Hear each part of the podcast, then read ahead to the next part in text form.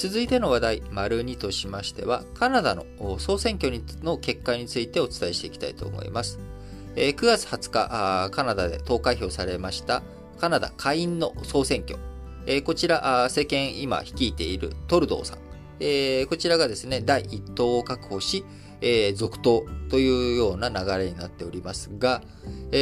もともとトルドーさん、今回の総選挙ではですね、これまでずっと第1党ではあったんだけれども、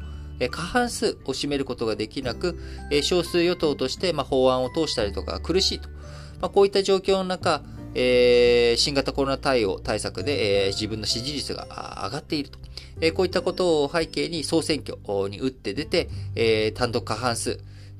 こちらを取りに行こうという、まあ、こういった狙いがあったわけなんですが、えー、今回、再び少数与党過半数を占めることができず、第1党は確保するものの、えー、当初の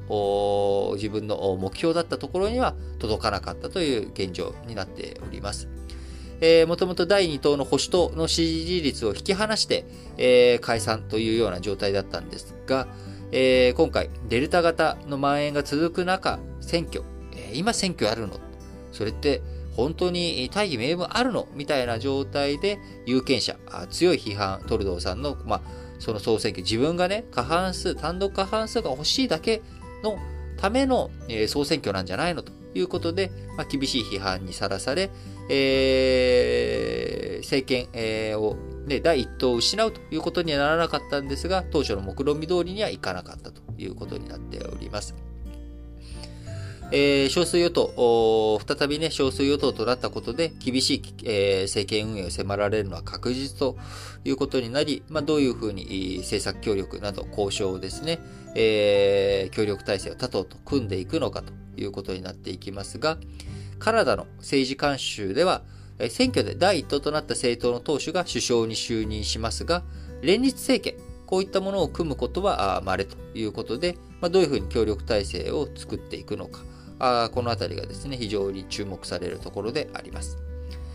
えー、そして、えー、来週9月26日ですかね、えー、ドイツ、カナダ、あ今回ね、えー、先週末というか、あ今週頭にかけて、えー、ロシアの下院選挙、総選挙ありましたし、えー、そして、えー、カナダの総選挙もあり、そして来週、えー、ドイツの総選挙ということで、今、ドイツ総選挙最終盤という状態になっております。え SPD、社民党え、こちらがですね、16年ぶり、15年ぶりの政権奪取、こちらを狙って今大きく支持を伸ばしているという状況ですけれどもえ、それに対してえ、他の CDU、CSU、今のメルケルさんが率いているえー、メルケルさんはね、もう今回で引退ということですけれども、CDU、CSU も支持をなんとか確保しつつ、えー、環境政党である緑の党も支持率を持っているということで、えー、こちらドイツについてもですね、どこか1党が、えー、単独過半数を取るということにはならない、えー、情勢、えー、見通しとなっています。えー、それどころか、あ2つの党、えー、今のね、CDU、CSU、社民党、緑の党、えー、この中で社民党と緑の党、今一番勢いがあるのは社民党ですけれども、社民党と緑の党が連立を組んでも過半数が取れないというような見込み、見通しというふうになっておりますので、えー、選挙結果の後にですね、どういうふうに連立を組んでいくのかというところがドイツ、注目されるポイントです。えー、ドイツの総選挙、得票率に原則比例して各党に議席が配分されていきますので、まあ、死に票があまりない状態。日本のね、小選挙区制ですと、えー、負けた候補、接戦でね、52%取って、えー、負けた方が48%取ったら、48%が死に票。えー、で、すべての選挙区で52対48となったらですね、えー、小選挙区では、あそれで、えー、52%取ったところが全勝ということになってしまって、48%全部が死に票ということになってしまうわけですが、ドイツの選挙制度では、得票率に原則比例して、各党に議席が配分されるということになりますので、えー、単純にですね、まあ、世論調査の結果というか、えー、政党支持率というものが、あの、比較的、そのまんまではないですけれども、まあ、それに応じた形で総選挙の結果になっていくということになっておりますが、今、社民党の支持率26%、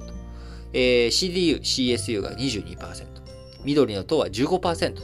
いうことですから、まあ、議席数単純に合算しても、えー、なかなか 2, 2つの党が連立することによって、えー、過半数を占めていくというのは難しいという状況です。まあえー、原則、現状ですね、えー、現状も、えー、ドイツ、CDU、CSU と社民党大連立を組んでおり、えー、どちらもね、えー、今連立政権組んでいるわけですけれども、え、今回の総選挙が終わった後は、まあ、この連立が解消されるという見込み、見通しとなっております。えー、まあ、どういう風になっていくのかね、来週非常に注目されるポイントですし、えー、その後、26日のドイツの総選挙が終わった後にはですね、29日に、えー、自民党の総裁選挙、えー、こちらの投開票もあります。えー、そして、えー、日本でも11月と今予想されておりますけれども、10月21日に任期満了となる、えー、衆議院、えー、その衆議院の総選挙、こちらが年内に控えておりますので、えー、各国、新しい政治状況、政治情勢となっていくということになりますので、えー、注目していきたいなと思います。